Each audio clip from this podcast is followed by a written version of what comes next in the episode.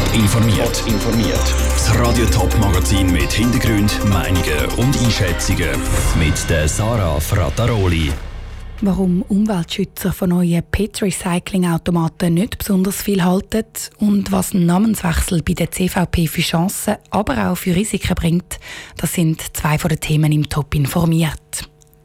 In der Schweiz werden gut 80 Prozent von allen PET-Flaschen recycelt. Die restlichen 20 Prozent landen im Kübel. Und die Recyclingquote stagniert seit Jahren.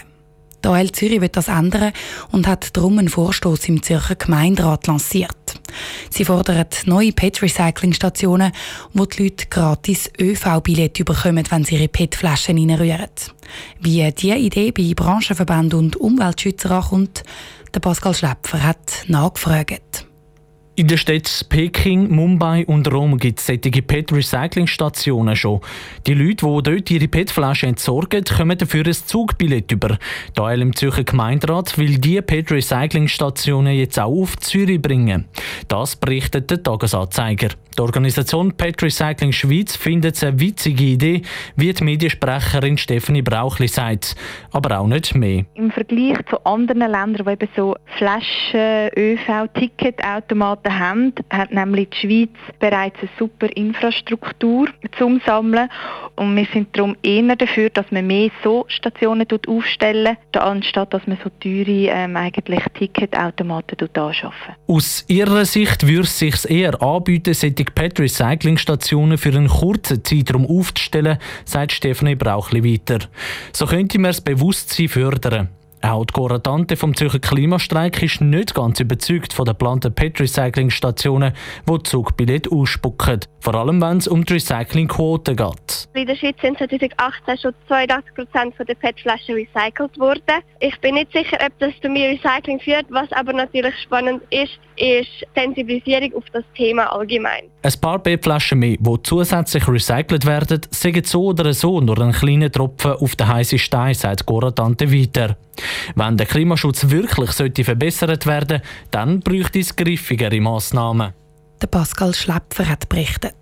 Das Rom ist das System der PET-Flaschen im Tausch gegen ÖV-Billett seit knapp drei Monaten im Einsatz. In dieser Zeit haben die Römerinnen und Römer schon fast eine Million PET-Flaschen in die neuen Automaten gerührt. Die Bundesrätin Viola Amherd von der Partei Die Mitte. Moment, die Viola Amherd ist doch von der CVP. Aber eben, die CVP könnte schon gleich ihren Namen ändern, um nämlich das C loswerden. So ein Namenswechsel der bringt Chancen, aber auch Gefahren. Der Vinicio Melchioretto hat mit Politologen und Markenexperten darüber geredet. Die Kantonalsektion der CVP im Toggenburg hat vor der Kantonsratwahlen vom März schon ihren Namen auf «Die Mitte» angepasst.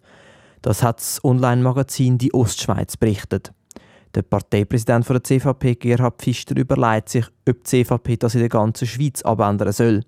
Für den Politologen Claude Longchamp ist die Entwicklung ein logischer und auch nötiger Prozess für die CVP. Ich glaube, bei der CVP ist es zwischenzeitlich so, es war einmal eine Partei, die fast ein Viertel der Wähler in der Schweiz hatte, äh, dann der kontinuierliche Abstieg eingesetzt hat in den 1970er Jahren, oder man kann sagen, bis heute anhaltend ist, sich jetzt vielleicht verlangsamt hat. Ich glaube, die CVP muss ein neues Modell eigentlich entwickeln. Das Ziel des neuen Namens, die Mitte, sei Menschen anzusprechen, die sich mit dem C, wofür christlich steht, nicht verbunden fühlen. Die Partei soll so ihre Wählerschaft und Kandidaten aufstocken, sagt Matthias Müller von der CVP Toggenburg. Der Claude Longchamp sieht klar eine Marketingaktion da drin. Man versucht ein neues Branding zu machen, man versucht eine neue Identität zu schaffen. Das ist immer ein Prozess, den man auch aus der Wirtschaftswelt weiß, der nicht sofort von einem Tag auf den anderen klappt, auch nicht von einem Tag auf den anderen realisierbar ist. Das sind eher zähflüssige Prozesse. So eine neue Namensgebung, ein Rebranding im Fachjargon bietet grosse Chancen, sagt der Kommunikationsexperte Erich Rava. Damit kann die CVP neue Zielgruppen erschliessen. Ganz einfach ist das aber nicht. Eine Gefahr sehe ich dort, dass man die bestehende Zielgruppe, die, die C-Zielgruppe, auf der Seite lassen, vernachlässigen, verwässern. Bei den Kantonsratswahlen St. Gallen im März tritt dann die CVP mit ihrem neuen Namen «Die Mitte» auf. Dann zeigt sich, wie die Namensänderung bei den Wählern ankommt.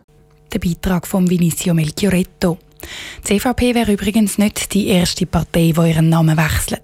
Die SVP zum Beispiel, die hat bis in die 70er Jahre BGB geheissen, für Bauern, Gewerbe und Bürgerpartei. Bern steigt langsam aber sicher die Spannung. Morgen ist es soweit, das Parlament wählt den neuen Bundesrat.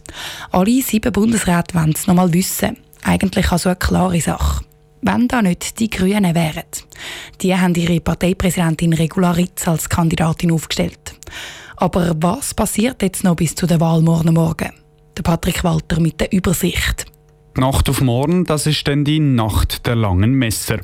In den Beizen rund ums Bundeshaus treffen sich Parlamentarier und machen in dieser legendären Nacht letzte Absprachen. Die Nacht der langen Messer ist aber vor allem das, eine Legende, erklärt der Politologe Mark Balsiger.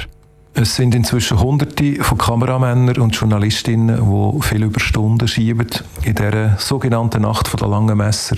Tatsächlich passiert überhaupt nichts. Es hat sie genau einiges gegeben, das war 1983. Mal hat es einen erfolgreichen Plan gegeben, um einen anderen SP-Bundesrat wählen als die offizielle Kandidatin. Die Wahl selber die läuft mal wie auch morgen genau gleich ab. Die Bundesräte werden einzeln gewählt. Womöglich gibt es mehrere Wahlgänge. Und wenn das alles durch ist, dann werden die Bundesräte vereidigt. Für das Parlament und auch die wiedergewählten Bundesräte heisst es dann aber gerade wieder Business as usual.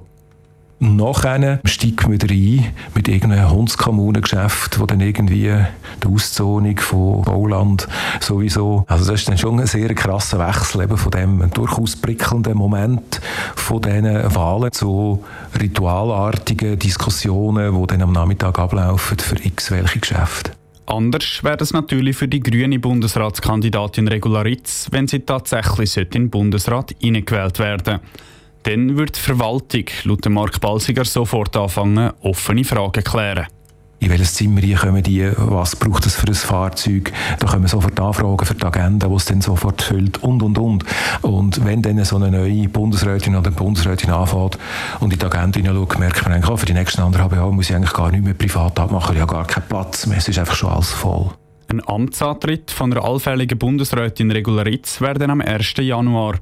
Oder die sieben bisherigen werden wiedergewählt und es bleibt alles beim Alten bis zu der nächsten Bundesratswahl.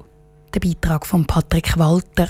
Heute am Nachmittag geben dann noch die SP und die GLP bekannt, ob sie morgen für die Regularitz der Grünen stimmen. So oder so hat ihre Kandidatur morgen aber einen schwierigen Stand. Auf Radio Top gibt es den ganzen Morgen lang Sondersendung zu den Bundesratswahlen.